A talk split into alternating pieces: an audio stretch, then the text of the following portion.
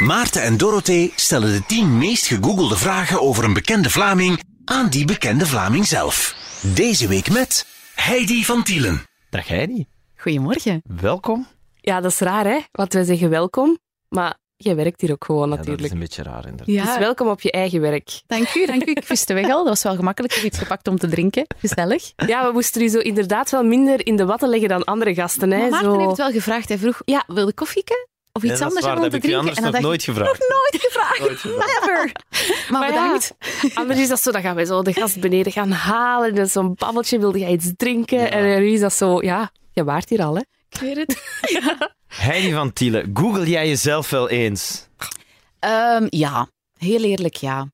Maar dat heeft dan gewoon te maken, bijvoorbeeld nu, sinds twee weken ook, bijvoorbeeld toen dat ik het nieuws had aangekondigd dat ik stopte met Q en dat ik zwanger was, dan, ehm, dan wil ik ook gewoon heel graag weten waar dat, dat verschenen is en of dat ze netjes het persbericht hebben overgenomen en dat, ze- of dat ze het hebben geschreven zoals dat ik het bedoeld heb.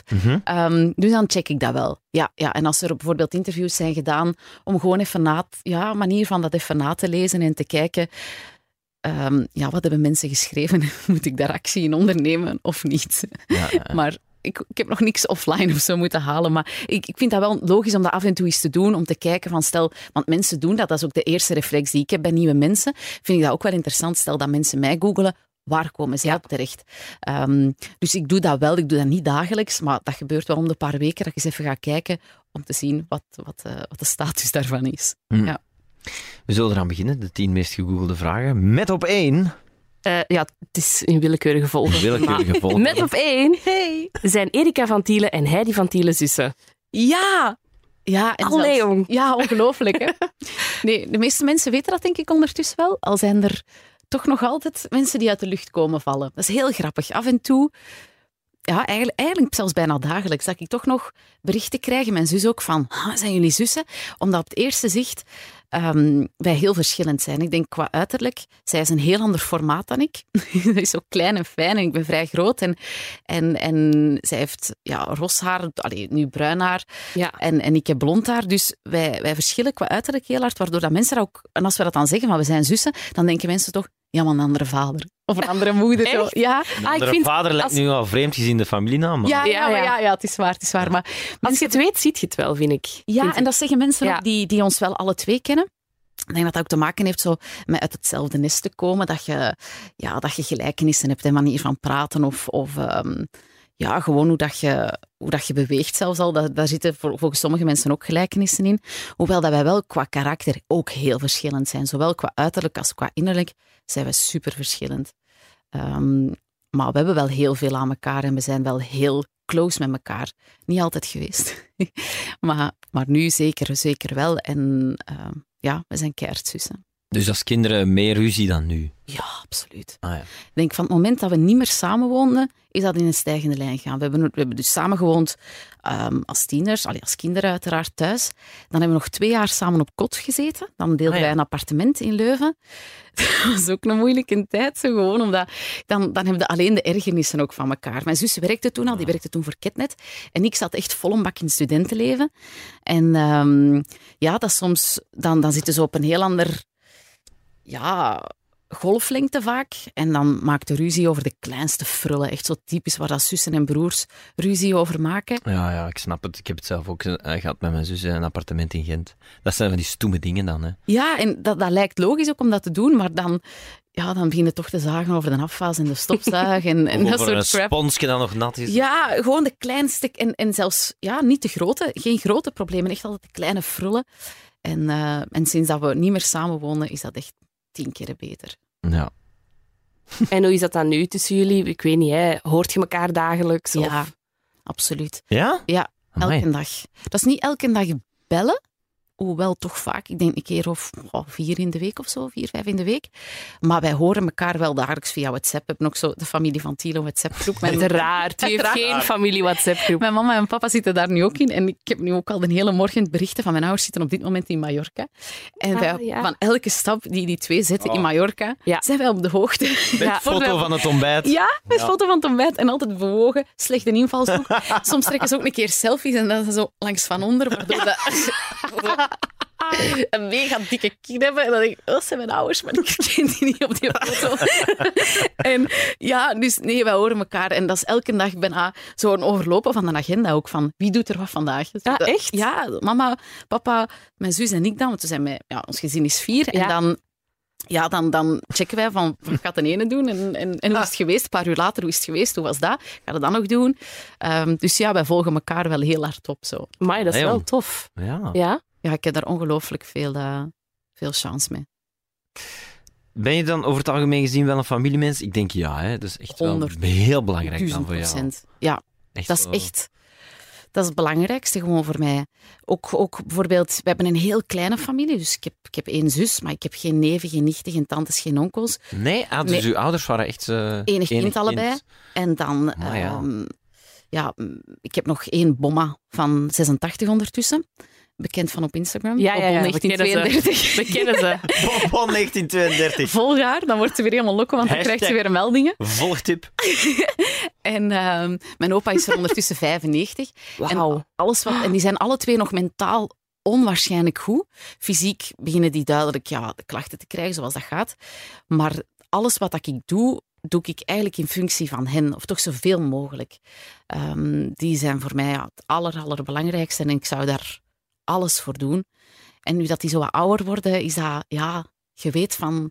Die gaan dat niet eindeloos niet meer trekken, Ja. natuurlijk. En je weet dat natuurlijk nooit, want ook, ook jongere mensen kunnen jammer genoeg sterven onverwacht. Maar Mhm. ja, dat, ik vind dat wel moeilijk. Daarom proberen wij ook echt zo met het gezin en met de familie heel bewust tijd voor elkaar vrij te maken. Dat als het moment komt dat er iemand uitvalt, dat we weten, we hebben tegen elkaar gezegd, we zien elkaar graag. En Ja. we hebben er alles uitgehaald wat erin zit voor ons. En dat hebben mijn ouders eigenlijk van in het begin meegegeven. En dat doen wij nu nog. En we zijn heel dankbaar dat we dat op die manier al zo mooi kunnen rekken of beleven. Misschien zelfs veel langer dan, dan veel andere mensen. Ik heb dat ook super hard met mijn grootouders. Ik denk dat ik met mijn grootouders een betere band heb dan met mijn ouders. Mhm. Waarmee ik niks slecht wil zeggen over mijn ouders, maar dat is gewoon zo gegroeid. Mijn ouders zijn ook gescheiden, dus ik denk dat dat daardoor was dat zo mijn grootouders meer zo als één thuis waren en niet zo heen en weer gesleurd worden. Ik heb dat ook super hard. Elke keer dat ik daar ga, denk ik, oké, dit was een mooie dag. We hebben er alles uitgehaald. En ja, zo ergens zo dat gevoel zo'n beetje van, ja, dat gaat niet meer eeuwig duren. En het is wat je zegt, je kunt morgen ook iemand heel jong verliezen of zo, maar dat is anders, want dat ziet je dan helemaal niet aankomen. Dat is even erg, maar het is omdat die zo oud worden dat je zo ergens dat precies in zicht ziet of zo. Terwijl, kan nog twintig jaar duren ook, hè, maar ik snap dat gevoel heel hard. Ja. Ja. Dat heel bewust, bewust willen Ja. koesteren en, en, en voor zorgen. Over familie gesproken, hoe Duits is uw familie? Daar zit toch een zekere connection, hè? Heidi Ja, genau. Ja. Ja, eh, mijn, mijn oma was een Duitse. En ehm, dus die is ja, in een oorlog uiteraard hier beland. En dan mijn mama heeft- is als kind eigenlijk voor een groot stuk opgevoed in Duitsland. En die is ook perfect tweetalig. Die is ook daarna leerkracht Duits. Ondertussen is die met pensioen, maar die, die gaf ook les op scholen. Dus ze was een Duitse leerkracht. En, ehm, en als kind zijn we altijd heel vaak in Duitsland geweest. Of in Oostenrijk. Dus of Zwitserland. Praat uw mama dan met zo'n Duits accentje zo? Ja, ja die is, die, dat kunnen niet horen. Kunnen niet horen. En voor ons, voor Wat mij kunnen niet horen? Nee, maar ik bedoel, praat ze Nederlands met een Duits? Nee, nee, nee, nee, Ah, dat nee. niet. Nee, nee, ze is hier, ze Ah, is ja. hier geboren en nee, nee, Ah, ze, ja, nee, nee, ze is gewoon als kind veel, veel in Duitsland Ah, geweest ja. En, en altijd veel met familie daar gecommuniceerd. Maar zij, zij spreekt niet zo. Nee, nee, dat Nee, nee, niet. Nee, nee, zou nee. kunnen, hè? Nee, nee, ze, ze praat gewoon. Oké. Ja, nee. Ik vind dat wel cool. Ik zou graag Duits kunnen. Dat is echt zo'n een vergeten... Allee. Ja, en het stomme is ook van... Mijn mama heeft blijkbaar getwijfeld om van zou ik, zou ik mijn kinderen tweetalig opvoeden? Omdat dat haar moedertaal was Duits. En ze heeft dat niet gedaan. En ik vind dat wel heel jammer, want bijvoorbeeld Duits is voor mij passief totaal geen probleem. Ik kan, ik kan ook wel wat communiceren. Maar ik ben actief niet sterk genoeg. Bijvoorbeeld mijn Engels is beter dan mijn Duits. Terwijl Ja. ik dat... Ja, dus ik vind dat ergens wel jammer, want ik had dat wel graag volledig gekund. En zeker als je dat van thuis uit meekrijgt. Ja. Dat is zo'n meerwaarde, dat kun je nooit meer inhalen. Ehm, maar dus passief is geen enkel probleem, maar actief ondervind ik veel Ja. problemen om Duits te spreken. Dat is inderdaad zo wel een beetje allee, vergeten taal. Is dat nu niet natuurlijk, maar... Ja, Ja, ik heb je hebt zo gevoel. Frans, Engels, dat is zo wel top of mind, zelfs Spaans. Maar bij Duits denk je, ah ja, juist, er zijn mensen die vinden Duits dat ook praten. lelijk. Zo. Veel Ja. mensen vinden, omdat iedereen daar zo afmachen en zo Ja. er is- Terwijl dat is niet Duits waar, is hè? meer dan afmachen. Ja. Ik vind dat wel niet zo mooi om dat te luisteren. Dat wel echt niet. Daar zit, daar Toen zit ik op toch ook vakantie zoiets was in- zangerig in. Ja, Nee. zo in Berlijn onlangs, Duitsland. En ik vind dat niet zo heel mooi om, als je dan zo naar de Duitse, eh Duitsstalige, ja nee, ik ging zeggen Duitsstalige, Duitse radio luistert. Ja, niet zo aangenaam. Dat is zo, ja. is, eh, eh, ja, ja, oef, nee. Allee, Maar niet lelijk, maar ik vind dat niet per se heel mooi. Oké, dat is goed. Kijk. Dat we dat eh, hier meekrijgen. Moet ook. Voor een keer dat ik eens iets over mezelf vertellen. nee. Maar nee, het is fijn, fijn om, eh, om, Ja, ja, om af en toe eens in je hoofd te kijken.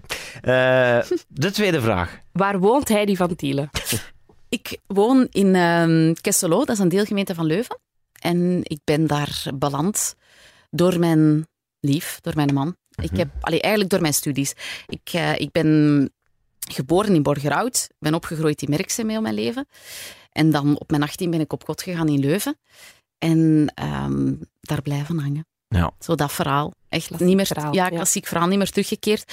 Mijn, mijn, mijn man is dan ook van, van Leuven, waardoor dat, dat eigenlijk na mijn studies ook wel goed voelde. Ik werkte toen ook al hier. Vilvoorde is dichter bij Leuven dan Vilvoorde Ja. bij Antwerpen. Ehm, en dat is zo wat gegroeid en, en ik voelde mij daar ook wel heel goed. En nu heb ik toch wel meer en meer terug het gevoel van, ik denk dat ik terug in Antwerpen ga belanden binnen dit en een paar, paar jaren, omdat ik het dan toch wel terug mis op een of andere manier. Dat is heel gek. Want ja, ik woon nu van ja, bijna ja, meer dan... eh, ja, ik, van, van 2008 eigenlijk woon ik ja, meer dan tien jaar ondertussen woon ik in Leuven. En ik woon daar ook graag. Maar je merkt, het is, het is een gigantisch verschil tussen Leuven en, en Antwerpen. En Wat zijn al- zo de grote verschillen Goh, voor u? in het begin vond ik van, van Antwerpen, ik was blij dat ik daar even weg was, omdat ik dacht van, goh, iedereen is daar zo hip en trendy en je kunt zo niet gewoon een zaak openen. Dat moet dan een zaak zijn met een combinatie van nog drie andere dingen, zo snap je? En dus je kunt geen koffiebar, nee, dan moet dan een koffiebar dat ook een fietsreparatiewinkel is. En een wasmachine. En een wasmachine staan voor je was. Ja. Terwijl in Leuven is dat gewoon een koffiebar, punt. Dat is totaal niet hip of dat is totaal niet ehm, conceptgevoelig of zo. En, en dan, ja... Maar nu raak ik daar misschien ook wel voor een stuk op uitgekeken. Ja. Of bijvoorbeeld heel stom, maar ook, ook winkels, bijvoorbeeld kleren. Dat, dat zit in zo'n ander... Ja, Antwerpen is daar ook wel koploper en is denk, denk ik gewoon Europees gezien ook wel, wel super in. Eh, maar als ik ga winkelen, ga ik naar Antwerpen. Dan in Leuven is dat, is dat assortiment veel beperkter of, of gewoon... Het is veel minder hip. Het is ook, veel, allee, het is ook wel gezellig daardoor. Hè. Het is echt een soort dorpje. En je hebt die studenten, waardoor dat, dat een heel ander soort vibe hangt, die ook heel tof is. Hè. Ehm, dus dat is zo soms een beetje kiezen tussen de twee. En in ene moment verlang je mee naar het andere, omdat je denkt, oh, het een is veel groter, Antwerpen is groter, er is veel meer mogelijk dan van waar dat ik nu zit. En aan de andere kant denk ik, oh, het is toch ook wel gezellig en gemoedelijk of zo. En waar wonen uw ouders? Mijn ouders wonen nu in, eh in Zoersel. Die zijn een paar jaar geleden, dus die woonden heel, allee, heel mijn leven en mijn zus in leven in, in Merksem. En dan zijn die een paar jaar geleden verhuisd naar Zoersel en mijn zus woont in Schilde. Dus dat zorgt er wel voor dat ik heel veel in mijn auto zit. Hmm. Omdat ik net omdat ik familie zo belangrijk vind, Ja. ehm, pendel ik heel veel. Dus ik ben één à twee keer in de week ook over en weer aan het rijden, altijd naar Antwerpen. En dat is wel, dat ben ik eigenlijk na tien jaar ook wel een klein beetje beu. Omdat, ja, dat zijn, lange, dat zijn best wel lange trajecten. Dat is bijna 100 kilometer, hè, enkele, Ja. enkele rit. Dus je doet dat niet zomaar. Je springt nooit eens binnen. En dat mis ik heel hard. Zo gewoon na je werk eh, binnenspringen bij, bij de mensen die ik het allerliefste zie en die ik het allerliefste heb. Dat ik daar zo gewoon kan binnen. Dat is altijd gepland. Dat is altijd in het weekend. Dat wordt gecoördineerd. Dat moet op voorhand afgesproken worden. En dat zou ik wel heel leuk vinden om daar iets meer... Ja, Ja, zeker met het kindje dat eraan komt. ja, absoluut, absoluut. En dan staat er daar nog meer bij stil, want dan denk je, ja, oké, ik woon daar zo ver vanaf. Mijn ouders zijn zo belangrijk voor mij. Ik heb natuurlijk ook wel schoonouders, maar... En die gaan daar ook alles voor doen. Hè. Maar uw eigen ouders is, Tuurlijk. is iets anders. Hè. Je kunt dat niet vergelijken. Ehm, dus ja, ik denk op termijn dat daar mogelijk wel wat... Ja, ja. Ja, dat daar terug zou kunnen. Ja, ik richting kan u dat aanraden, want dat is echt super chill. Antwerpen of, of Nee, in de buurt van de... In de buurt van uw ouders Ja. wonen, want je kunt uw, uw kinderen daar echt zo een uur droppen of een half uur. Soms maakt dat het verschil tussen echt veel gedoe. Hè? Ja, Allee, ja, als, je absoluut. als je uw kinderen of uw kind een uur daar even kunt droppen om iets te overbruggen, dat is gewoon superhandig. En als je dan 100 kilometer moet rijden, Ja, nee. dat doet er niet. Gaat hè. je niet doen ook dan. nee. Nee. En, en ja, als je zo gaat wandelen met een... ah, Ik ga dan wandelen met een hond en dan denk ik, ah, ik spring even binnen. Dat is wel Ja, tof. absoluut. Dat is wel fijn. En dat zijn dingen die ik wel Ja. mis. Ja. Dat Zou kan ik je me voorstellen. in Leuven veel moeten achterlaten? Zo bijvoorbeeld de vriendenkring of die je daar hebt opgebouwd? Of zou Ja. het echt met pijn in het hart zijn? Of zou het toch wel van de ene op de andere dag kunnen? Het zou dubbel zijn, het zou echt dubbel Ja. zijn. Want ik heb natuurlijk daar ook veel vrienden. Maar ik, dat zijn dan ook ja, mensen met wie dat wij, die ook kinderen hebben. Waardoor dat je vaak, ehm, ook daar, als je daarmee afspreekt, is dat ook geregeld, snapte? Ja, Dus dat, dat verschil merk ik dan misschien net iets minder, of zou ik iets minder eh, merken. Maar ik zou daar zeker ook wel dingen missen. Ja, ja, absoluut. Ja, ja, ik heb er tien jaar, allee, tot nu toe, altijd heel graag gewoond. En dat zal nu de komende maanden ook nog wel zo blijven. Maar ehm, ja, zou het ook wel missen. Ja, en is- komt dat nu in de stroomversnelling, al die gedachten, nu je een kindje gaat krijgen, denkt je? Dat je zo wilt verhuizen of nadenkt over je thuissituatie of waar wil ik wonen, wil ik hier Ehm, blijven wonen? Eh, is dit het juiste dorp? Eh, Ja, ja, maar ik denk dat het dat nu net heel even ook wel on hold zet. ah ja. Omdat er nu andere zaken prioritair zijn die we eerst moeten doen en regelen. Ehm, ja. Maar je- ik heb er altijd wel over nagedacht. Hè. Dat is niet alleen sinds dat ik zwanger ben of zo. Het is daarvoor ook wel al geweest. En ja, ik twijfel dan soms om, om daar in knopen door te hakken. En dan, dan blijft de situatie hetzelfde. Zo, dan blijft het voortgaan. Omdat ik zeker ook niet ongelukkig ben. Als ik ongelukkig zou zijn, zou ik wel een beslissing nemen. Maar nu blijft het zo wat hangen tussen de twee. Met de voordelen van het een en de nadelen ook.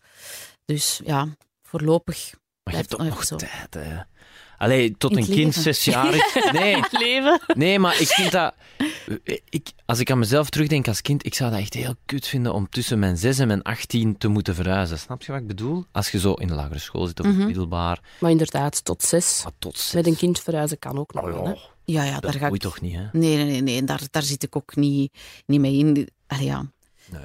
Het eerste, de enige probleem waar ik nu mee zit, is een crash vinden voor een kind. Ja, ja. Dat is echt miserie. Dus wie weet moet ik toch nog verhuizen omdat ik geen crash vind in de buurt. Dat is echt zo, goeiedag. Wij zouden graag op dag A, B en C ons kind bij u brengen. Geen probleem, op dag D en E kan Ik ga dat vanaf augustus 2020 dan. Ja. Ja. Dan. dan. ja. Oh my god, ja. ja dat is voor iedereen. Ehm, de derde vraag. Hoe oud is Heidi van Tielen? Ik ben 33. Hoe bevalt het leven je als dertiger?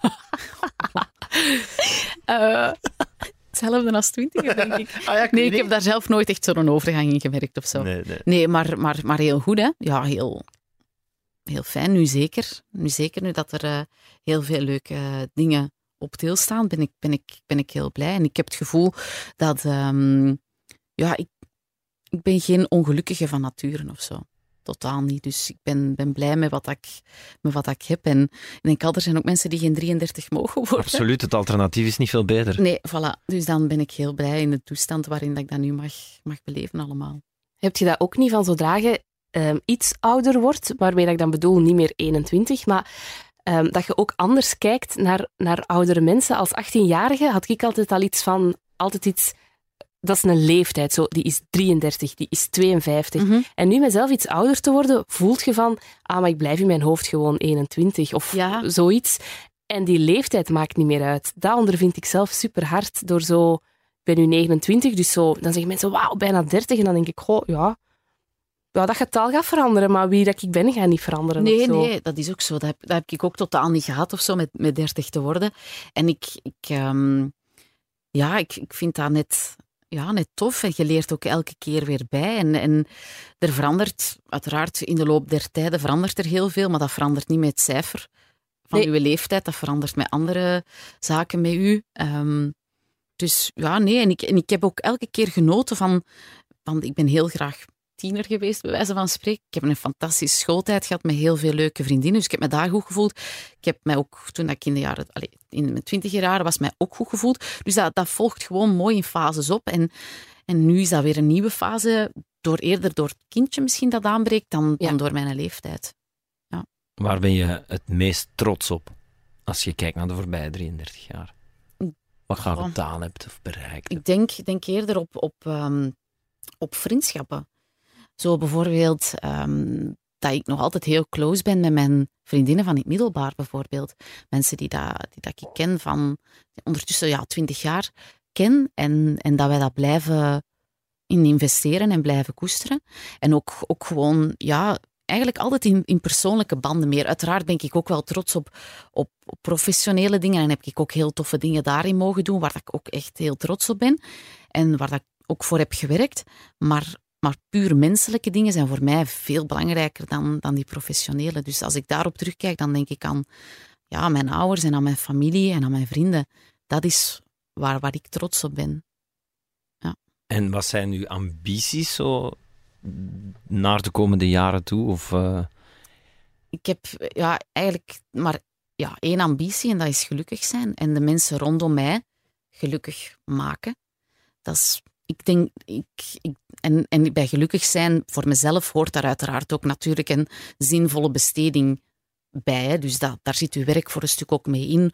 Of, of, en, en daar zitten natuurlijk ook weer uw familie en uw vrienden heel hard in. Ehm, dus dat is zo'n een, een, ja, een complex gegeven. Maar dat is mijn ambitie. En dat is echt.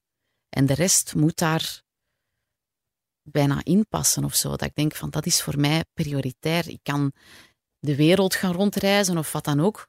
Maar als dat niet is wat dat mij gelukkig maakt, moet ik dat niet gaan doen. Ehm, en heb je het gevoel dat je dat echt weet, wat je gelukkig maakt? Dat je dat... beter en beter. Ja. Ja, beter en beter. Je weet, ja, soms, soms, soms doe je ook ontdekkingen. Hè? Dat is ook het fijne eraan. Hè? Soms ontdekt ook dingen waar je van denkt, dat had ik niet verwacht dat mij dat zo gelukkig kon maken. En dan gebeurt dat toch. Maar ik denk dat ik daar wel een vrij goed beeld van heb van wat dat mij gelukkig maakt en wat dat mij ook kan ongelukkig maken. En, en ja, dat ik wel weet welke richting dat ik ongeveer uit wil. Bijvoorbeeld nu dat ik stop uh, met, met Q en, en met, met radio op dit moment na elf jaar, is ook puur een keuze voor geluk. Is geen keuze tegen tegen iets wat daarvoor is gebeurd. Totaal niet. Dat is echt een positieve keuze om andere dingen te gaan doen, omdat ik weet dat ik die nodig heb Ja. om gelukkig te zijn. Hm. Ja. Ja, dus eh, de reden dat we daar nog niet naar verwezen hebben, is omdat uiteraard dat nog een van de tien meest gegoogelde vragen is. Dat spreekt nog voor volgt. zich. Die nog volgt. Dat Ja. spreekt voor zich, dus daar, eh, Ah, daar zullen we het later nog luisteren, over hebben. Ja. Blijf luisteren. Eh, maar dus dan zullen we eerst naar de vierde vraag gaan. En voor Ja. we aan de andere vragen zijn, is dat doen. Heidi van Tielen getrouwd? Absoluut. Ondertussen anderhalf jaar. Ik ben eh, eh, nu iets meer dan twaalf jaar samen met mijn eh. Maar ik vind het van altijd raar Ja, ah, wel, ik merkte dat daarnet ook al, dat je zo, zo lief en partner en man Ja, zo wat door elkaar man gebruikt. vind ik maar ik zo- snap dat. Ja, dat vind ik echt een hele gekke om man te zeggen. Eh, terwijl dat dan natuurlijk officieel wel zo is, maar dat is, dat is mijn lief, dat is mijn, mijn vriend, zeg ik nog eerder Ja. dan, dan mijn man. Maar het is nu toch wel even getrouwd, hè? Ja, anderhalf jaar. Maar ik snap dat ook wel. Zo, dat dat woord zo ineens moet veranderen of zo. Ik zou dat zelf ook bizar vinden om ineens te zeggen, ja, met een man. Ja, Zo, want- dat hij zegt, mijn vrouw. Ja, dat, dat klinkt ook, dat is dan misschien zo, dat klinkt ook ver, ver en oud zo. En Ja. man en vrouw. En zo ernstig. Ik denk Ja, dat het we dat zijn niet gewoon zo is. Je ernstig. voelt je ouder.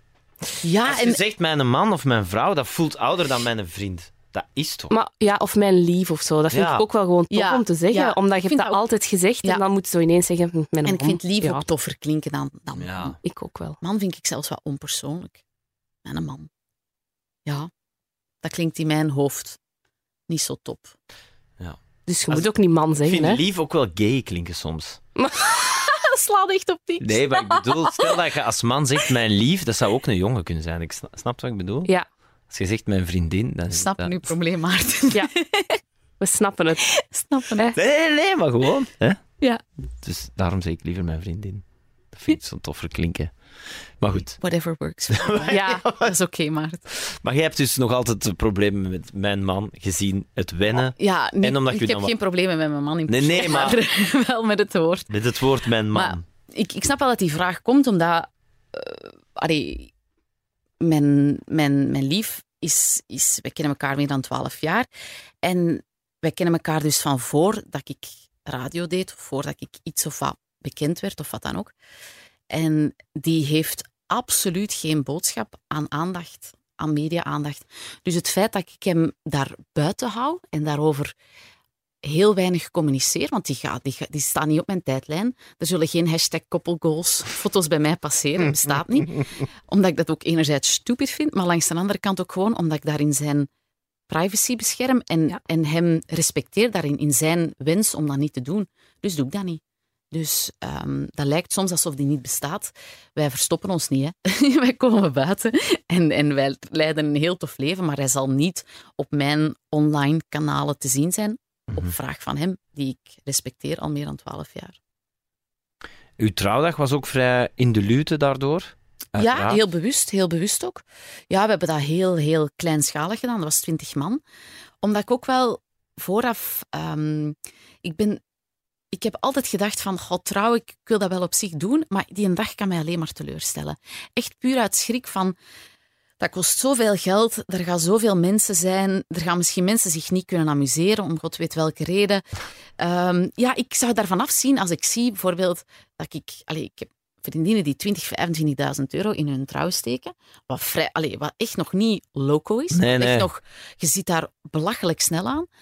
En dat zou mij alleen maar, denk ik, kunnen teleurstellen. Ik denk dat nooit een dag zoveel ehm, voor mij kan betekenen als dat dat zou kosten. En dan denk ik, ja, puur financieel, dat geld, daar zou ik echt duizend andere dingen toffer mee kunnen doen Ja. dan één dag pieken. En ik zou, ik, zou, ja, ik zou me niet goed voelen. En ik had het zelfs nu op mijn trouwdag voor een stuk... Allee, ik, dat was een hele fijne dag, maar dat was, dat was natuurlijk een familiefeest. Hè. Dat, is, dat, is, ja, dat zijn echt Ja. alleen de dichtste families, wat dan ook nog heel kleine families zijn. Dus dat was heel, heel kleinschalig. Maar ik had het ook echt niet anders gewild. Ehm, en er waren wel vrienden op, op, op het stadhuis en zo. Maar het feest zelf was echt in een heel intieme kring. En, en dat was perfect zo. Ik had, ik, ik, wij zijn alle twee ook, wij staan eigenlijk alle twee niet graag in het middelpunt van de belangstelling. En we hebben op zich alle twee wel af en toe eens graag aandacht. Maar van het moment dat wij het middelpunt zijn, klappen wij dicht. Zo snapte dat. Dat is... Ik zoek dat ook totaal niet op, hij ook niet. En dat zou heel atypisch zijn mochten wij dan zo een dag centraal staan. En ik krijg al een beetje kriebels daarvan. Ik heb ook al wel vriendinnen gehad die zo zeggen van oh nee, en dan moet ik daar straks naartoe en er komt 200 man en die gaan allemaal mijn kleed zien en die gaan een mening hebben. En dan denk ik, oh my god, zoveel pressure en zo. Ja, dat is zo traditie dat als je trouwt, dat je 200 man uitnodigt. Maar inderdaad, veel mensen zitten daar niet per se op te wachten om een dag het middelpunt van Nee, de belangstelling te zijn, maar rollen daar dan toch in omdat dat zo gedaan wordt. Maar voelen zich dan toch heel de dag ongemakkelijk. Mhm. Maar het is wel tegenstrijdig met je job natuurlijk, want dan staat je wel in de Ja. belangstelling. Maar nooit echt volledig in het middelpunt. Dat is ook het Ja. voordeel voor een stuk nu, als je met drie presenteert. Ehm, ik, ik, ik moet nog altijd, allee, bijvoorbeeld als ik iets moet presenteren, ik zal zelden als eerste het podium opgaan. Ik duw iedereen anders naar voren en ik kom wel, ik kom wel, ik zal wel komen, maar ik, ik ga niet Ergens van achter. Want dat is, dan valt, overvalt mij de schrik dat iedereen toch ineens naar mij gaat kijken en dat ik mezelf geen houding weet geven. Dus Ja. ik, ik ga wel graag mee. En als ik er dan sta en ik voel mij gebekt ook vaak door dan, in dit, allee, vaak Sam en Wim, en Ja. nu puur professioneel gezien, dan, dan voel ik mij ook goed. En ook in het presenteren voel ik mij veel beter in duo of in trio dan dat ik ooit... Ik heb programma's ook alleen gemaakt en ik heb dat ook heel graag gedaan. Maar ik voel me meer op mijn gemak als dat gespreid is. Als dat niet alle ogen op mij zijn of, of alle verwachtingen bij mij Ja. zitten. Hm. Ik moet denken aan mijn boekhouder die altijd zegt: Het is gelijk een legioen. Je moet niet van voor staan, je moet zo ergens, In het midden staan. ergens in het midden, dat is het veiligste. Dan gaat iedereen rondom u wel Ja, Of tweede Ja. viool spelen en niet eerste viool. Dat Ja. klinkt die nog even goed. Ik was er over laatst met Dover bezig dat ik heel graag tweede ben. Ik vind dat echt het leukste wat er is, tweede zijn. Ik heb als kind, had ik heel graag de zilveren medaille. Ik vond dat echt super fijn. Gewoon goed, maar zo niet inderdaad de eerste. Ja. En dat is ook een van de redenen waarom, dat, waarom dat ik me nu heel goed voel in dat, in dat avondspitsblok. Mhm. Zo, de tweede. Ik vind dat zo fijn, omdat dat kei plezant is, maar ook niet al die gigadruk die bij een ochtend hoort, daarbij komt.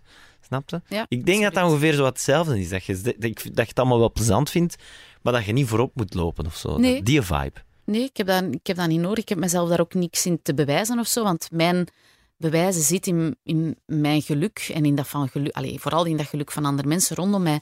Dus daar de eerste of, of de belangrijkste of de grootste, of de, dat interesseert mij niet. Dus Ja, dat Sam en Wim mee dat programma presenteren is wel heel fijn voor u. absoluut. Dat niet de grote Heidi van Tiel Oh. ochtendshow is. Echt, ik duik, ik duik in, de, in de eerste grot die ik tegenkom. Ja, echt. Dus het is zo de balans inderdaad Ja, een beetje. ja. Ja. Ja. Want het is, ik doe dat natuurlijk graag. En allee, uiteraard heeft iedereen wel af en toe graag aandacht, maar er is echt wel een verschil tussen daar, daarin, daarin heel extreem te doen of gewoon je goed voelen binnen een groep en daarin je ding doen. Dat is echt wel een verschil.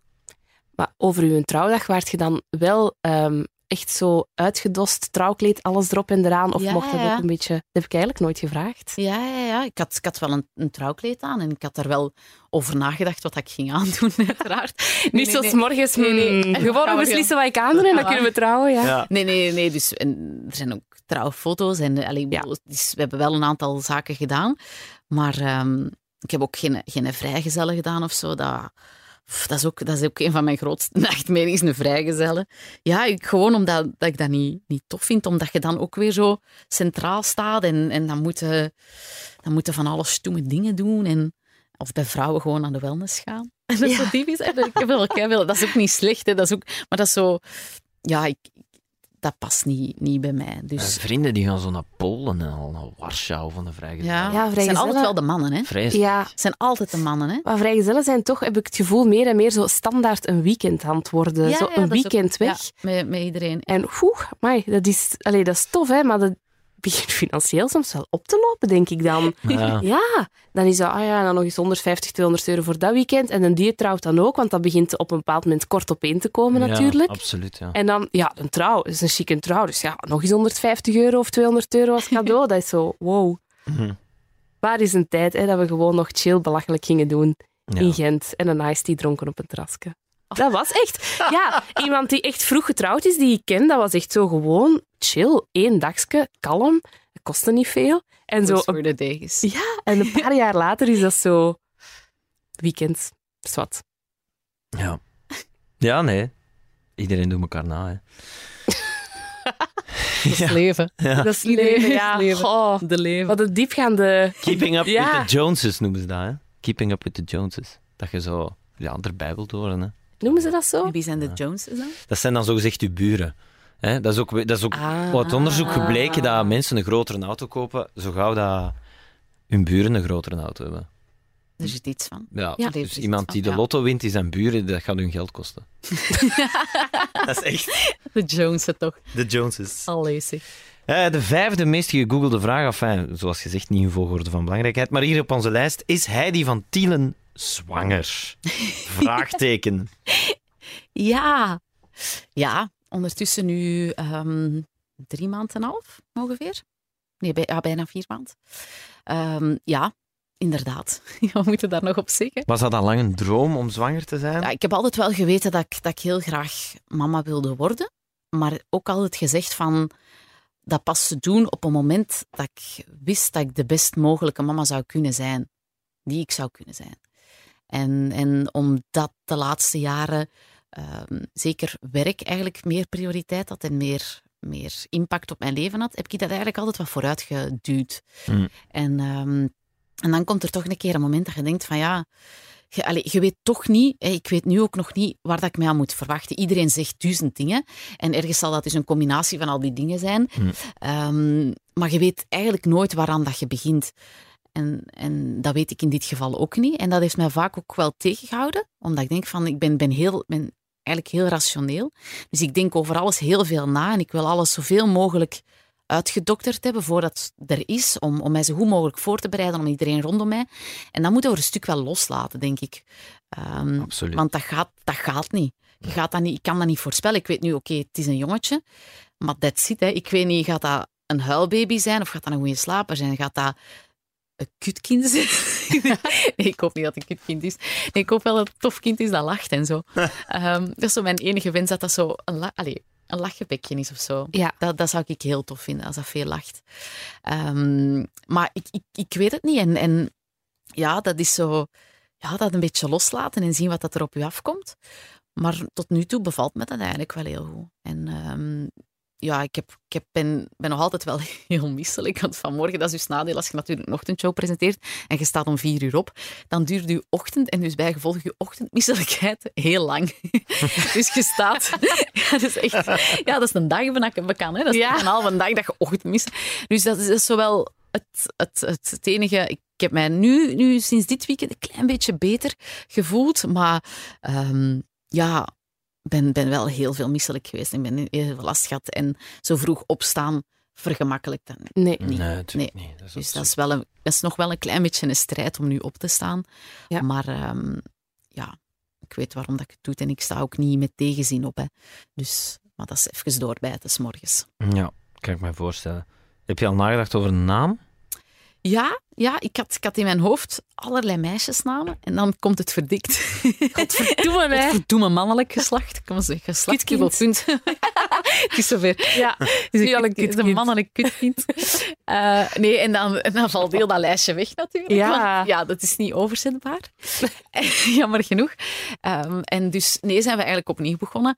En ik, ik zit nu zo... ehm, kinder, dat is zo Tinder voor babynamen. Ah ja. Dat ken ik nog van Ja. toen Maarten op zoek was naar. Ah ja, voilà. voilà. Ja, En dus dan kan uw partner ook een account aanmaken. Fantastische namen staan daartussen. Hè? Ja, absoluut. Zeker als je zo eh, van alle eh, andere databases Ja, eh, eraan Ja, ik vind daar heel breed in gaan met namen, Ja. waar dat je nog nooit gewoon een opeenstapeling is van klinkers soms, of medeklinkers, waar dat je niet eens weet hoe je het moet uitspreken.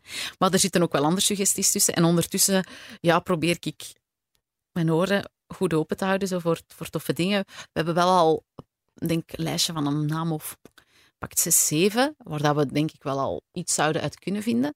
Maar het is zeker nog niet bepaald. En zou je het erg vinden als er drie andere kinderen in de klas zitten met dezelfde naam? Of zou je dat niet boeien? Goh, dat houdt mij wel tegen. Ik zal niet snel een naam pakken die zo in de top 10 of top 20 staat. Net daarom. Niet Ja. Leon of zo. Ja, ik heb dat gedaan met mijn Of kinderen. Ella hè. bijvoorbeeld. Ja, Mijn kinderen die moeten hun eigen eh, uniek maken, want Ella gaat met, Met andere Ella's ja. in de Top 10, klas zitten Ja, en Leon ja. gaat met andere Leonen in Ja. de klas zitten. Dat is nu al in de crash. Dus eh, Gelukkig is van Quali ja, Ja. vrij uitzonderlijk. toch wel echt. Ja, is de wel, top eh, Dat achternaam. ook wel Nee, maar ja, dat zou mij toch beïnvloeden, denk ik. Mocht ik nu Jansen zitten, zou ik dat minder doen. Denk ik. Omdat er dan 100.000 Leon Janssens zijn. Snapt wat ik bedoel? Ah ja. Maar Oh. ja, Leon van zoveel kan er niet veel zijn. hè. Thank God no. Maar dus we mogen een speciale naam van u verwachten dan. Ehm, het moet voor iedereen uitspreekbaar zijn, maar ik ga niet, denk ik, voor de meest eh, veel voorkomende naam gaan. Niet Jan of Tom. Of Leon. Of, Van AIDS Duits. hè. Rudolf. Helmoet. Ja, Helmoet. Het is een. Helmoet, jongens. Die is ene. Vind ik wel, Helmoet. ik zou het wel heel cool vinden. heel cool. Een ja. He- Helmoet. Ja, Kan en dan, Helmut Lotte zingen op de doop. Ik zal hem al en dat het bellen. dan zo'n hele stoere niet zo. Helmoet. Zo'n krijger. Wel cool. Ja, Oh. de, de zesde vraag hangt er dan mee samen, denk ik. Hè? Stopt Heidi van Tielen bij Q-Music? Ja, Die twee hangen een beetje ja, die zijn samen, toch? Hè? Ja, ze zijn samen gecommuniceerd, maar ze hangen op zich niet 100% samen. Het een is niet ehm, één op één het gevolg van het ander. Nee. Dus het is niet omdat ik zwanger ben dat ik denk van ik moet stoppen met werken of wat dan ook. Dat is het absoluut niet.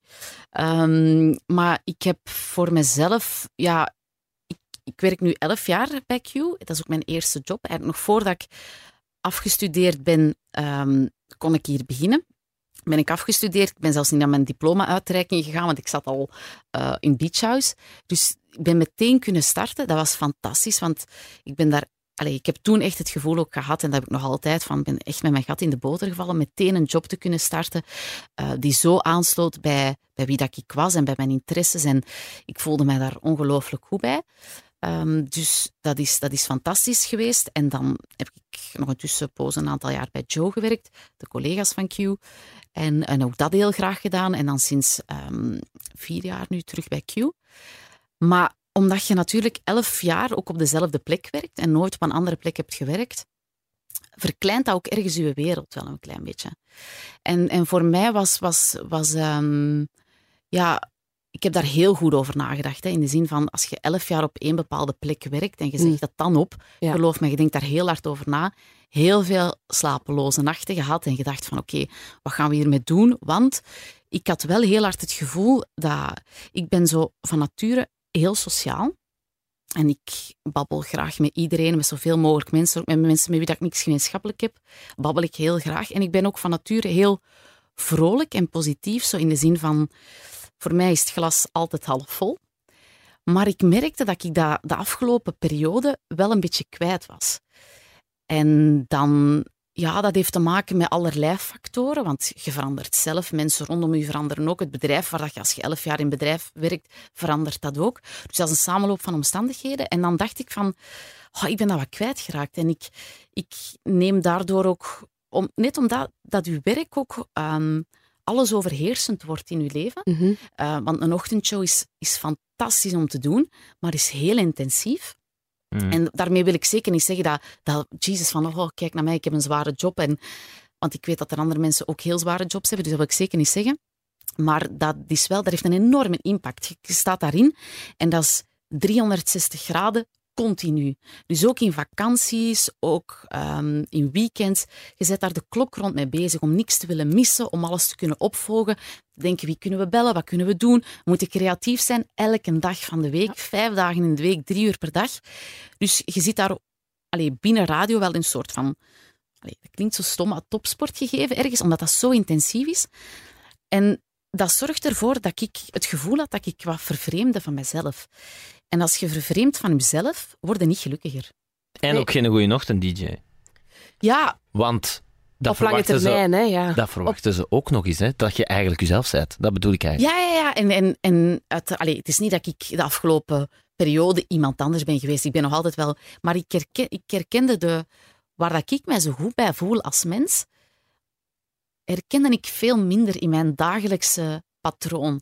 Maar ik bedoel eigenlijk ook, stel, je gaat graag op café, dan moet je eigenlijk op café blijven gaan als ochtend-dj. Snap je wat ik bedoel? Ja, ja, ja. Je moet ja, dat zo is wel... ook zo. Want dat, dat is dan ook van, van om, om interessant te zijn en te blijven, is de bedoeling dat je ook dingen meemaakt. Ja, Maar ik lig om half acht in mijn bed. Ja, voilà. Pret gedaan, hè. Ja.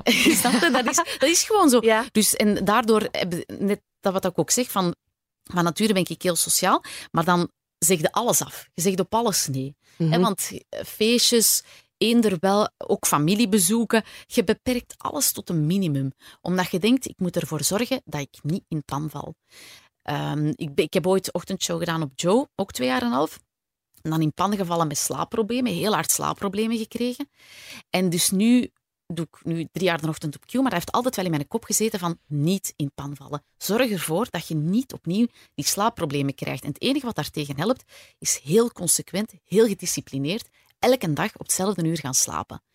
Ehm, en dat doe ik ook. Maar daardoor valt er zo ver weg, veel weg rondom mij, dat ik denk, mijn wereld is veel kleiner geworden. Terwijl ik een fantastische job heb, hè, en die nu nog altijd, ook daar met, met, veel plezier die doe, Ja. en daar heel veel, heel veel aan heb en, en die fantastisch vind. Maar mijn wereld is kleiner geworden, terwijl hij, denk ik, in de perceptie van veel andere mensen heel groot is.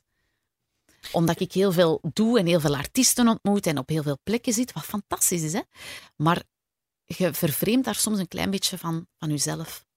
En dat heb ik heel hard gevoeld. En vandaar dat ik ook de beslissing heb genomen van hoe fantastisch dat die elf jaar ook zijn geweest en hoe hard dit ook mijn droomjob is. Misschien zelfs is en niet is geweest, maar is, beslis ik toch om daar afstand van te nemen Ja. en heel even ehm, te kijken naar waar dat ik nieuwe zuurstof kan vinden de komende periode. Ik, ik schrok er wel van dat jij opnieuw die ochtend ging doen toen dat er sprake kwam. Mhm. Want ik dacht, ja, oké. eh, wat, wat was toen eh, dat we gezegd hadden? Position switch was Ja, hè? ja. Position switch. Allemaal goed en wel, maar hij die is al eens gecrashed op de ochtend, zo zat het in mijn hoofd. Hè. Omdat ik ook, eh, ja, ik heb je toen ook zien. Eh, eh, eh, ja, ik was erbij, ik zal het zo zeggen. We zaten Mhm. over elkaar aan het bureau. Hè. Ja. Dus ik schrok ervan. Ik dacht, allee, gaat hij dat nu nog eens doen? Mogen ze dat haar wel aandoen? Want ja, het is natuurlijk ook niet iets waar je meteen nee op zegt, want het is wel een heel cool aanbod. Maar Ja. heb, je, heb je zo ook een beetje spijt van, fuck, Nee, had ik dat moeten niet. doen? Ah, nee, Totaal niet. Totaal niet. Nee, want ik heb dat net eigenlijk als een voordeel gezien. Dat ik dacht van, ik heb het al eens meegemaakt, dus ik weet wat de valkuilen zijn. Ja, en ja. ik ga er alles aan doen om er niet in te trappen. En het gekke is, we zijn nu drie jaar verder. En die valkuil heb ik ook... Ben Het is ik ook- gelukt. is ook gelukt. Ja. Dus ik ben daar ook niet ingetrapt, omdat ik daar zo bewust van was. Ja. Dus het is niet omdat je al een keer iets in het verleden hebt voorgehad. Ehm, dat heeft mij gewoon gewaarschuwd en mij sterker gezet dat ik dacht van oké, ik moet daar echt rekening Ja. mee houden. Ik ga dat doen en ik ga daar alles aan doen, omdat ik die job zo graag wilde uitoefenen. Want allee, dat, ik denk dat één ieder dat, dat, dat ook in shiften werkt of wat dan ook, weet van oké, de gewoonte om vroeg te gaan slapen of om daarmee rekening hou- te houden, dat wint. Maar dat opstaan wint niet. Nee. In mijn geval en de mensen die ik ken, Dat- wint dat opstaan niet. Want dat blijft gewoon knal in het midden van de nacht. Ja. Kwart voor vier, vier uur. Dat is drie uur 45 dat er op je klok staat. Ja. Dat is het midden van de nacht. ik ben een ochtendmens, maar dat is midden van de nacht. En, en dus nee, ik, ik heb daar absoluut geen spijt van. En ondertussen zijn we drie jaar verder. Ik heb, heel veel, ik heb heel veel kunnen zien, heel veel kunnen doen, waar ik heel dankbaar voor ben. Maar zoals met alles dat dat gaat, is dat ook gewoon een heel fijn hoofdstuk. Tuurlijk. Ik draai die bladzijden om en ik ga naar iets anders. Maar ik kijk niet met spijt terug. Absoluut niet. En ik stap ook, ook mijn afscheid. Ik was heel emotioneel toen ik dat aankondigde. Maar dat was eerder zelfs van, van geluk. Dat was niet van verdriet. Ik ben heel, heel positief over de beslissing die ik heb genomen. Ik, ben hier ook, ik ga hier totaal niet in ruzie of wat dan ook weg. Hè. Absoluut niet. Ik denk dat de banden zelfs op veel vlakken beter zijn, omdat, omdat ik een beslissing heb genomen die Ja. voor mij geluk is en, en niet tegen iets of iemand. Maar had je niet zo nog graag een weekendje gedaan of zo? Of een weekendtocht? Maar dat heb ik, allee, dat klinkt stom, maar dat heb ik allemaal gedaan. Ja. Ik heb op die afgelopen elf jaar alle mogelijke uren gedaan, twee zenders gedaan, alle mogelijke blokken gedaan, verschillende soorten invulling, van heel low profile, s'nachts, 's avonds tot, tot een ochtend, wat dat je niet low profile kunt noemen. Dus ik heb dat allemaal voor een stuk gedaan. Ja. En daarom dat, dat, dat mij niet aanspreekt om daarin wat uit te bollen of te zeggen van, oh ja, je, kom- je komt nu van, van een heel belangrijk blok, zeg maar, en dan ja, voor, voor mij is, is de enige manier om daaruit te stappen, daaruit te stappen. En niet om te zeggen van, ik ga me nog wat, allez, wat bezighouden in het weekend. Dat, is, dat klinkt te fout voor wat ik wil zeggen, maar voor mij is dat nu afgesloten even. Ik heb daar heel veel kunnen ontdekken en ik heb daar eigenlijk alles gedaan. En dat is goed geweest. Maar dat is ook goed geweest. Zo dat gevoel. Ja. Maar je hebt geen alternatief. Je hebt geen ander job of andere aanbieding of andere... Nee, nee, op dit moment niet. Nee. Op dit moment niet. Ik ga mij natuurlijk ook gewoon, dat is ook nu de zwangerschap, helpt dat natuurlijk ook om die beslissing te nemen, omdat je weet van ja, ga niet meteen in een zwart gat vallen, want ik heb direct een andere bezigheid waarvoor dat ik 100% wil gaan. Ja. En dat is, dat is nu absolute prioriteit, is dat kindje. En dat, dat zo goed mogelijk een start geven. Dus de zwangerschap zo goed mogelijk uit te doen. En dat geeft me ergens ook wel rust, dat ik nu niet... Wel, wat, wat een luxe is dat ook, dat ik... Een beetje van je spaargeld kunnen door... Allee, ja, je hebt dat spaargeld voor, maar je moet toch doorleven. Hè? Je moet... Ja, maar de bedoeling is wel ook... Ik ben, ben, ben zelfstandiger om, om freelance opdrachten te doen. Ik doe ook wel wat, wat stemmenwerk en, en die zaken. Ehm, dus de bedoeling is wel om financieel niet volledig stil te vallen. Nee. Want dat, dat kan denk ik heel weinig volk Mhm. om, dat, eh, om, om, allee, om dat te kunnen permitteren. Maar de bedoeling is wel om daar even gas in terug te nemen en te denken van oké, wat wil ik graag? Eh, waar, waarvoor sta ik open? En ja, ik vind dat net heel tof dat dat een soort nieuwe ontde- ontdekkingstocht kan zijn. Hm, Mijn vriendin werkt nu even ook niet. En, eh, of, of weinig, ook zo af en toe iets, iets klein, maar... En dat is wel mega chill. Zo met kleine, heel kleine kinderen. Mhm. Dat is wel... Dat is wel tof. Zo, Ja, want dat dat- je niet... Ik, als, ik heb massive respect voor twee verdieners die 9 to 5 werken. Ik denk dat dat echt heel, heel, heel... Natuurlijk, iedereen die... Want dat is, dat is ook een beetje onze generatie. We willen alles combineren en we willen alles hebben. En we willen ook nog eens alles hebben op een, vrij hoog niveau. Ja.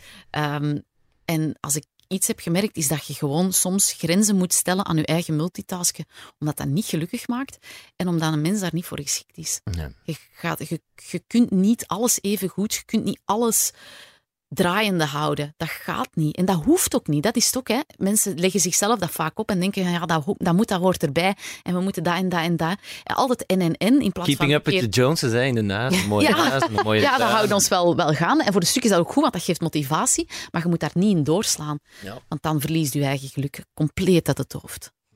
Als je terugkijkt op elf jaar radio, zijn er zo hoogtepunten die er echt uitspringen? Ja, ongetwijfeld. Ik vind dat moeilijk om dat nu zo...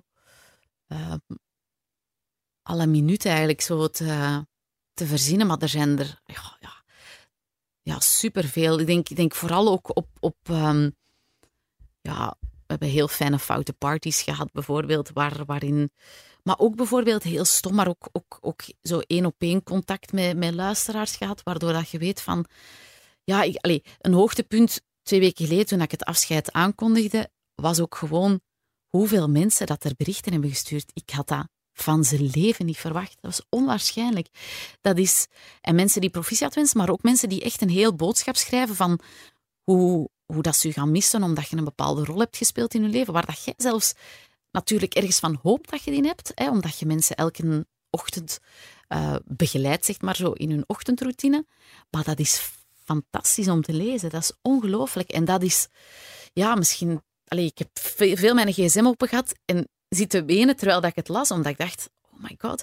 En dat mensen ook de moeite doen om dat te sturen. En, en, en daarin ook herinneringen hebben. Dingen die, die voor u soms, die je vaak terloops ook hebt gezegd, hè, die, waar je soms zelf niet een impact van inschat, die dan ineens toch een enorme impact hebben bij mensen. Dat is, dat is de grootst mogelijke cadeau. En ik denk dat ik dat nog het meest van al ga missen. Zo de, het effect dat je hebt of kunt hebben op mensen. En ik hoop dat ik dat niet volledig kwijtspeel. Ik hoop dat ik daar nog een manier kan vinden om dat toch nog altijd te doen op een heel positieve, leuke manier. Ehm, want dat vind ik wel heel tof. Dat je andere mensen kunt blijven gelukkig maken ja, eigenlijk. Exact. exact. De zevende vraag. Kan hij die van Tiele zingen? ik zing heel graag. En ik heb altijd al gezongen. En, en, ja, je kunt ook zingen. Hè? Ja. Ik zing, ja, ik misschien vind je dat zelf niet leuk om te, te zeggen. Nee, dat zo, is maar... moeilijk om dat te zeggen van jezelf. Maar ik doe, ja, ik heb altijd gezongen al van. Dat klinkt zoals ik zo'n kandidaat ben van The Voice. Ik zing al van kindsbeen af. Zo, dat zeggen die toch allemaal, hè? Ja. al van voordat ik kon stappen, dan zong ik al. Um, maar... Um... Nee, was het dus echt zo? nee, maar dat, dat, is wel, dat is wel zo. Ik heb altijd gezongen en ik heb dat ook wel op verschillende manieren geprobeerd om daar iets mee te doen. Uh, ik heb zo tussen mijn 16 en mijn pakt 20 wel wat audities gedaan en op verschillende manieren geprobeerd om dat te doen werken. En daar ook wel wat kansen in gehad, ook wat singeltjes opgenomen en wat optredens gedaan en me daar heel hard mee geamuseerd. Maar daar is zo de grote doorbraak uiteraard uitgebleven. Anders was, dan was er een ander verhaal geweest. Maar um, dat is compleet niet doorgegaan. En ik heb dan ook ontdekt van, ja, je kunt daar zelf heel hard voor gaan of willen gaan, maar je hebt daar ook wel wat geluk voor nodig en wat mensen rondom u. En dat had ik niet, of ik had niet de juiste mensen rondom mij. En, en dat is zo'n samenloop van omstandigheden om dat te kunnen doen werken. En het is bij mij niet gelukt. Ik denk dat je daarop kunt terugzien en oké, denken van oké, ik heb dat geprobeerd om daar iets mee te doen, omdat mijn hart daar zo hard lag. Maar dat is niet gelukt om dat uit te bouwen tot een succes. Hoewel dat ik een paar heel toffe dingen heb kunnen doen, is dat niet lang, langdurig gelukt. Um, maar dat is, dat is altijd nog wel iets. Ik heb daar nog niet volledig opgegeven of zo. Omdat ik denk van, bijvoorbeeld nu ook, als ik denk van, ik heb, ik heb weer aan meer extra tijd. Hè, omdat, ik, omdat ik dan stop met Q. Dat ik denk van, ik ga terug schrijven, ik ga terug wat, wat, wat maken en ik ga er toch terug mijn werk in steken. Dus wie weet, in, een paar, ja. in een paar maanden. Want is het doen bijvoorbeeld al genoeg voor u? Ik weet dat Jelle Kleimans ooit in de podcast zei van dat is natuurlijk een ander verhaal. Hè. Die doet ook wel musicals en zo. Die heeft er eh, zijn job op dit moment wel van gemaakt. Maar die zei, ja, dat album, eigenlijk kan mij dat weinig schelen. Als nu niemand dat koopt, ik wil dat gewoon graag maken. Dat is ook, en ja. ik denk dat dat ook nog een verschil kan zijn. Je kunt ook wel echt heel graag sowieso het podium willen, maar je kunt ook puur van het maken of het doen al wel ja. gelukkig worden. Dat in de eerste plaats. Ja. Dat absoluut in de eerste plaats. En, en ja, dat zou het belangrijkste zijn. Ik bedoel, ik ben ook nooit gestopt met zingen of zo. Ik zing nog altijd ja. de godganse tijd. Dus dat verandert ook niet. En dat geeft mij ook het meeste voldoening. voldoening. Niet dat ik daar zes sportpaleizen voor moet uitverkochten om daar, verkopen om daarin gelukkig te zijn. Maar ik snap wel wat hij zegt. Dat klopt ook wel. Maar ergens van het moment dat je natuurlijk iets doet en dat je daar ook je hart en je ziel in legt, hoop je natuurlijk dat mensen ja, dat tuurlijk. Dus, want anders zitten wel alleen daarmee zes dozen vol met cd's. Ja, en dan ik heb iets gemaakt. Ik heb iets gemaakt. Mensen, ja, dat kan goed zijn. Whatever. Boeit niet. Dat is ook een beetje droevig. Maar je hebt wel een hit gehad in Spanje? Ja, toen dat ik... Um, uh, 17 was, 17 of 18. Ja, nee, toen zat ik in de eerste kan aan Dunif. Dan hebben wij een single opgenomen. Dat is heel grappig met, een, met mijn buurjongen. Um, die had een vriend en die had uh, de kwakhak gemaakt. Was oh. da, da, da, da, da, Ja, voilà. Dat was wel een succes. Dat was een gigantisch succes. Oh, wow, dat zit ver. Ja, zo, zo, ja, niet? ja, maar het zit heel ver. Dus de vogeltjesdans, maar zo wat... Maar zo op hak, op beat. Ja, ja, ja, dat zegt me wel iets. Ja. ja. En die zocht voor Oh, sorry. Ik het ondertussen aan het zoeken. Ja, ik vraag me af dat er zou in staan. Als ik op kwak zou duwen, zou er dan niet Zoek eens op kwak. De kwak, ik ken dat niet? Jawel, jawel, maar ik ken het wel, maar het zat gewoon ver. Ik moest ja, even wel denken van... En daar zit het ook eigenlijk goed. Ja, ja, ja, ja, inderdaad. Nee, oh, was het daar maar gebleven. ik vind het niet direct. Maar misschien wel beter ook, ja. ja. En um, en die wilde dan een nieuwe single maken, dus ik ben dat dan gaan inzingen. En dat, die had dan de juiste contacten natuurlijk door, door, door zijn vorige hits, zijn de kwakka. en, en dan, ja, dan zijn we wel gaan optreden in Spanje en zo. Dus dat, was, dat, dat liedje was eigenlijk rommel. Daar kwam het op neer, was ik bocht. maar in Spanje stond men geweldig open voor bocht. Dus wij naar daar en dan werd dat... Dus dan was dat echt, in, in, toen ik in de eerste kans zat, dan zat ik in, van maandag tot vrijdag op kot in Leuven. En in het weekend ging ik naar Madrid. En dan terug van maandag op vrijdag in Leuven. En dan in het weekend naar een of andere megadiscotheek in, in Spanje om daar één liedje te zingen, want wij hadden ook maar één liedje. Maar dat was wel, en we mensen kennen dat wel. Ja, ze kennen dat wel. En dat is ook zo wel wat daar op verzamelalbums verschenen. Maar dat is ondertussen, dat is 15 jaar geleden. Hè. Ehm, en ja, dat is, dat is geen wereldhit geweest, voor alle duidelijkheid. Maar dat, is wel, dat werd daar toen wel wat gedraaid op, op, in discotheken en, in, en, in, en op feestjes. En ja, dat was wel heel tof om dan een keer mee te maken. Maar ook gestoord om daar zo als 18-jarige in van die megadiscotheken te zitten tussen de dwergen. Dan moet je zo omkleden tussen dwergen die vuur spuwen. Oh my god. Allee, dat was, zo, dat, dat was echt zo nog de, allee, Ja, ja, de ja. tijd van de megadiscotheken, Ja. begin jaren 2000. Ehm, dus dat was heel fout ergens. En dan, dan, dan was dat ook gewoon zo'n hotelkamer. Allee, dat gaan nu artiesten constant nog hebben, denk ik. Komt daartoe, want die is om 11 uur s'avonds. Je maakt je klaar, dan worden ze om twee uur naar een of andere discotheek gebracht, waar iedereen al scheel ziet van de drugs en van de drank. Je zingt één liedje, je bent terug weg, het is half vijf of zo, je bent terug op je kamer en om vijf uur komen ze je terughalen om met de eerste vlucht terug te gaan. Dus dat is, dat is zo, ja, dat is absurd, hè? En op die leeftijd denk je van, oké, we pakken mee wat dat we meepakken. En als je dan achteraf op terugdenkt, dan denk je, ja, oké, dat was wel speciaal. Maar hebben ze daar dan niets aan verdiend? Of was dat Ja, gewoon... ik, ik heb daar wel iets aan verdiend, maar dat gaat ook niet... Ik had ook toen op, op 18-jarige leeftijd onderhandelde ook niet over je contract. Dus je bent al blij dat je, dat je mee kunt. En dat ging ook niet over gigantische bedragen, want wij waren geen grote naam. Hè. Het is niet dat je... Plus, dat werd dan verdeeld onder zoveel mensen. Dus dat was een paar honderd euro. Dat was niet... Allee, Nee, dat, je, nee. dat is niet veel, hè. Ja, ja. Maar ehm, zeker niet voor de tijd dat je daarin steekt. Als je een heel Ja. weekend weg bent en je hebt Nee, 1200 ja, euro, is dat eigenlijk niet dat is Dus het was niet dat je... Belastingen pakken daar ook nog een Ja. deel op, dus dat stelde niet veel. veel Het was niet dat je binnen waart na Oh, eh, nee, het nee. succes in Spanje. Nee, ik heb ook zo nog wel royalty-afrekening gehad van 12 euro en zo. Pijnlijk. Ja, We- maar we hebben nog niet gezegd hoe het heet. End of Time van Lucid. Ja. Ik heb, ik heb Zoek het het niet op. gecheckt, ja. Maar dus bij deze, zoek het op. Staat op Spotify?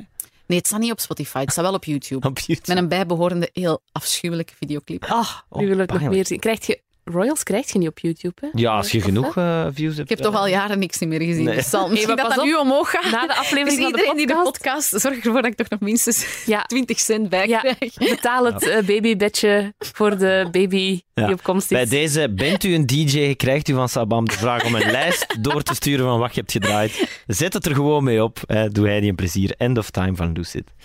Eh, de achtste vraag. Heeft Heidi van Tielen een kat? Dat zal wel zijn. Dat is toch grappig eigenlijk, dat mensen dat googelen, Ja, hè? dat is wel heel grappig. Ik wel niet verwacht dat mensen daar geïnteresseerd zouden zijn. Lobbe de kat. Lobbe de kat. Lobbe de kat komt uit het asiel en heb ik nu negen jaar. Hm? En hij werd geschat op zes jaar, want ze, ja, ze weten dat dan niet omdat hij gevonden is op straat. Dus ze weten niet exact hoe oud dat hij was toen dat ik hem nam. Ja. Maar die zal rond de 15 zijn, dus dat is al een... eh, Dat is wel oud, hè? ja, dat is al oud. En, en nu voorlopig doet hem het nog heel goed. Het is ook geen actieve kat. Is ook echt luishel. Maar af en toe komt hij wel eens met, met een vogeltje thuis. Of een, eh, en, en het leuke is wel bijvoorbeeld ook omdat als ik dan smiddags thuis ben, dan ben ik vaak nog alleen thuis. En dat is wel heel tof als gezelschap. ja. Ik babbel daar ook tegen. Wat zeg je daar dan tegen? Het zijn het diepgaande conversaties. morgen- Oh, enorm. Vanmorgen, goedemorgen. En dan zegt ze... en zo praten wij dan. Ja, maar dat doet iets. Hè, Maar Natuurlijk, dat is gezelschap, hè? Ja. Dus zo, er is, ja, is iemand, iemand- niet, maar iets. Ja, Ja, of, of je komt uit, je zit aan het raam en die ziet dat ik kom op de oprit. En nog voordat ik mijn auto geparkeerd heb, staat hij al aan de deur. Klaar om. Het is ook een beetje wat hondachtig, die volgt mij ook overal. En die, als, ik, als ik ga liggen in de zetel, komt hij er altijd op. Dus je kunt niet. ja. Je moet die soms wat van je afduwen, omdat je denkt, "Oeh, nu even niet. Zeker nu, nu dat ik zwanger ben. Soms ligt het nog wel ongemakkelijk op mijn buik, dan moet ik hem er wat afduwen. Maar ehm, ja, het is kei plezant. Ja, dat is echt heel leuk. En mag je lobben mee in bed? Nee, lopen mag niet mee in bed, maar dat heeft één goede reden, omdat hij gewoon op je gezicht komt liggen. Ah ja. Omdat die, die is zo aanhankelijk. En je denkt, nee, en dan in het midden van de nacht zo bij een kat op je gezicht wakker worden. is niet zo aangenaam. Nee, nee, en ook niet zo proper, denk ik. Dus nee, in de slaapkamer eh, Nee. is hij niet welkom. De negende vraag. De voorlaatste. Wat heeft Heidi van Tielen gestudeerd? Ik heb ehm, voor het middelbaar of het hoger, Alle, ja. allebei. Ja, in het middelbaar heb ik eh, Latijn wiskunde en Latijn wetenschappen gedaan. En dan ehm, aan het middelbaar ja, was ik eigenlijk zo na, na, na toen ik moest naar de NIF gaan, dan dacht ik van, goh, ja, wat ga ik doen? Ik wist het eigenlijk niet wat ik wilde doen. Hm. Mijn zus had communicatiewetenschappen gedaan en ik vond dat super interessant. Maar dat is een diploma dat heel veel mensen hebben. En ik dacht van, goh, misschien is, is het toch wel toffer om iets te doen dat niet iedereen als diploma heeft. En dan ben ik klassieke talen gaan doen. Dus wat dan nu eigenlijk taal- en letterkunde is, Latijn-Grieks. En ik heb ook mijn lerarenopleiding gedaan. Dus eigenlijk ben ik van opleiding leerkracht Latijn-Grieks in het hoger middelbaar. En ik heb ook mijn stage gedaan daarin en dan geconcludeerd dat het dat niet zal worden. Het onderwijs dus. Het onderwijs, Ja, ja, ja. nee. Ehm, maar ik blijf nog altijd wel heel hard mijn passie hebben voor Latijn, voor Grieks en voor ja, eh, gewoon de, de oude culturen in het algemeen. Ik blijf daar op vakantie heel hard op zoeken. Ik ben daar nog altijd wel heel hard mee bezig. Ik lees daar ook nog altijd boeken over. Gewoon omdat die talen en die cultuur mij zo hard eh, fascineert. En dat gaat ook niet meer weg, denk ik. Maar je zou in principe kunnen gaan lesgeven. Ja, absoluut. Maar ik zeg het, ik heb, ik heb mijn stage toen gedaan en ik had constant het gevoel dat ik, dat ik een rolletje moest spelen. En ook daar je moet je moet eigenlijk ook wel van aandacht houden, want je staat voor een klas en iedereen kijkt dan op, naar u. En ik vond dat heel ongemakkelijk, omdat die dan zo, zo keken en, en dachten van, allee, vertel het een keer. En dan moeten daar zo... Eigenlijk is dat ook act, bijna acteren of, Ja. een show opvoeren. Acht uur per dag. En dat, dat, dat ging gewoon niet. Dat, ik had echt het gevoel dat ik aan het acteren was en een rolletje moest spelen. En, en ik kan ook heel slecht, als ik zie dat mensen niet geïnteresseerd zijn, dan denk ik, trap het af. Ja. Zo. Ja. Snap je? Je- Dan, je- en, en dat is gewoon zo. Bedoel, die, dat kan ook niet anders. Hoe waarde zelf toen, dat je, toen dat je tiener waard. Maar ik heb daar heel moeilijk mee als ik zie dat er een dreigt uit te vallen. dan wil ik al zeggen, chop, chop. Ehm, en dat zijn Moeilijk, goede hè? eigenschappen als Ja. leerkrachten. Allee, als leerkracht dus. Maar ja, ik, ik blijf... Ik, heb zo'n tijd nog wat bijles gegeven, om dat zo wat onderhouden. Ehm, want ik, ben daar, ik, heb, ik heb geen Grieks gehad in het middelbaar, waardoor ik dat heb moeten inhalen op de NIF. Ehm, en heb ik altijd wel wat een achterstand gehad. En mijn Grieks is daardoor minder goed dan mijn Latijn. Maar ehm, ja, ik heb nu al jaren geen bijles ook niet meer gegeven. Dus dat zou al... Ja, dat zou best pittig zijn mocht ik dat terug moeten doen. Dan zou ik mij terug al goed moeten inwerken. Ja, ja. Dat kan ik me voorstellen. My god, Latijn en Grieks, jong. dat is toch echt heftig, hè? Allee, je, hebt dat toch veel, je moest toch veel studeren dan Ja. waarschijnlijk. Echt Ik ben echt, ik ben heel, ja, ik ben echt heel, tijdens mijn studies, zeg, omdat ik geen Grieks had gehad, moest ik dat allemaal ophalen. En dan moet je eigenlijk in een trimester ophalen wat dat de rest op vijf jaar in het middelbaar zie. Oh my god. En ik heb die achterstand altijd wel een klein beetje blijven voelen. En dat zorgde ervoor dat ik heel hard heb eh, moeten studeren natuurlijk. Maar dat moet iedereen, als je allee, uiteraard aan de UNIF zit, je komt er niet hè, door wat intelligent te zijn of, of gewoon een beetje je best te doen. Je moet dat echt heel gedisciplineerd doen of dat gaat niet. Maar ik heb daar wel veel uit geleerd. En ik ben nog altijd super blij. Ik denk altijd van als ik, er, als ik er nu naar kijk, zou ik het opnieuw doen? Nee, misschien niet. Maar ik heb wel geen spijt dat ik het gedaan heb. Omdat Ja. ik er zoveel discipline uit gehaald heb. En ook heel, heel, mij heel gesterkt heb gevoeld. Zo in de zin van... Ja, je, je hebt, je hebt ergens als je zoiets kunt afmaken, maar dat geldt niet alleen voor studies, dat geldt ook voor anders, waar dat je heel hard voor gewerkt hebt en waar dat je diep voor moeten gaan, maar je hebt volgehouden en je hebt dat afgewerkt, dat geeft zo'n goed gevoel. En daar put ik soms nu nog, tien jaar later, energie uit. Dat ik denk van, ik kon dat toen wel. Waarom zou ik nu iets niet kunnen? Ik heb dat toen ook gekund. En dat heeft mij heel veel moeite gekost, maar ik heb het wel gedaan. Dus dat is echt zo'n positieve manier om daar, om daar kracht uit te halen. Zo. Ik kan me dat voorstellen. Je zei daarnet van, ik heb nog heel veel vriendinnen van het middelbaar. Heb je dat ook van uw eh, studententijd, van de Ja. Absoluut. Nu, die, het, het nadeel daar is natuurlijk dat die... Dat is van over heel het land, hè. Ja. Dus ehm, die zijn verspreid ook allemaal terug. Maar, en dat is niet wekelijks dat ik die hoor, hè, totaal niet. Maar ehm, we proberen dat wel om daar regelmatig zo nog wel mee af te spreken. En ik vind dat altijd wel heel tof, want die band geraakt en ik kwijt. We hebben zoveel meegemaakt, zoveel absurde situaties ook meegemaakt. Ik heb mega graag op kot gezeten en ik, ik heb zo'n fantastische studententijd gehad dat ik dat nog altijd wel koester. Ook zo die herinneringen samen met die mensen en dat gaat ook niet meer weg. Want dat zeggen mensen vaak, hè? studententijd is de schoonste tijd van je leven. Ja. Was dat bij je ook zo? Of... Denk het wel. Ja. Denk het wel. Omdat dat had alles. Dat had in de zin van, je kon doen wat dat je wou. Ja. Ehm, je leefde apart, zonder dat je daar de lasten van hebt. Hè, want je, kunt wel elke week nog je was brengen en je kunt over huis. Je hebt de steun ook nog in het weekend van je ouders, maar je hebt wel de vrijheid in de week om te doen wat dat je wilt. Je zit met mensen samen die gelijkaardige interesses hebben. Hè, dus dat, dat schept ook een band. En, en ja, dat, het, het, dat, dat mis ik nu ook nog zo. Het gewoon, zeker als je in Leuven studeert, dat is een dorp. Hè. Dus je komt elkaar constant tegen. En als je wilde afspreken, dan was dat MSN.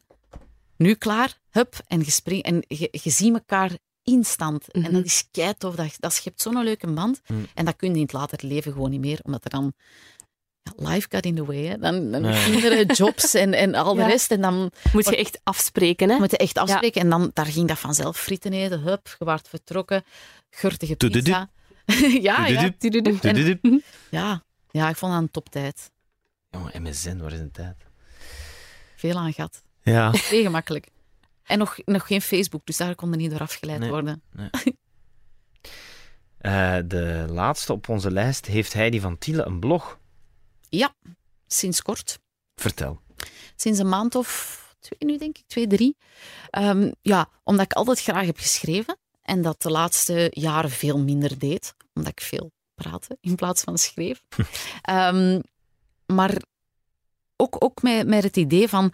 Ik heb, ik heb heel veel dingen kunnen doen al en veel dingen kunnen ontdekken. En eh, ik krijg ook vaak mails om dingen te gaan uittesten of te gaan ontdekken. En dan denk ik van ja, je moet daar een manier vinden, want veel mensen vinden dat wel... Ik vind dat ook heel tof om dat te zien als mensen voor de eerste keer iets gaan testen of, of, of als dat op iets trekt of, of over ervaringen schrijven waar dat je iets aan hebt, dan, dan vind ik dat leuk. En dan dacht ik van ja, ik moet dat eigenlijk ook eens doen. Ik vind dat tof om, om, ja, om te schrijven over heel uiteenlopende dingen, want het concept van mijn blog is... ehm, ja, muze, dus heet Calliope, dat is, dat is een van de Griekse muzen. Ehm, dus ik wil inspiratie brengen voor al het leuke in het leven. Dus eigenlijk is positiviteit en toffe dingen, dat is de rode draad. Ehm, in, in die blog ook. Mijn leven eigenlijk. En dan ook in die blog. Dat is de bedoeling. Ehm, en de, ja, ik wil daar de komende, ook nu omdat de afgelopen maanden nog, nu staat er eigenlijk nog niet zoveel op. Ehm, maar de bedoeling is ook wel om de komende maanden, als ik daar weer wat meer tijd voor kan vrijmaken, om terug wat meer te schrijven en daar, eh, ja, daar ook weer wat meer werk in te steken dan dat ik tot nu toe heb gedaan. Want ik ben nu de afgelopen maanden sinds de start eigenlijk gewoon ook constant misselijk geweest. dus dat was Ja, soms dat een past klein- niet echt bij het concept van Nee, de blog, hè? niet. Dus vandaag vandaar was ook- ik misselijk. Ja. Vandaag, Vandaar ook- opnieuw. Ah, wel ja, vandaar ook dat, om, net omdat de blog over positiviteit Ja. gaat, ehm, had dat niet echt een plekje. Nee.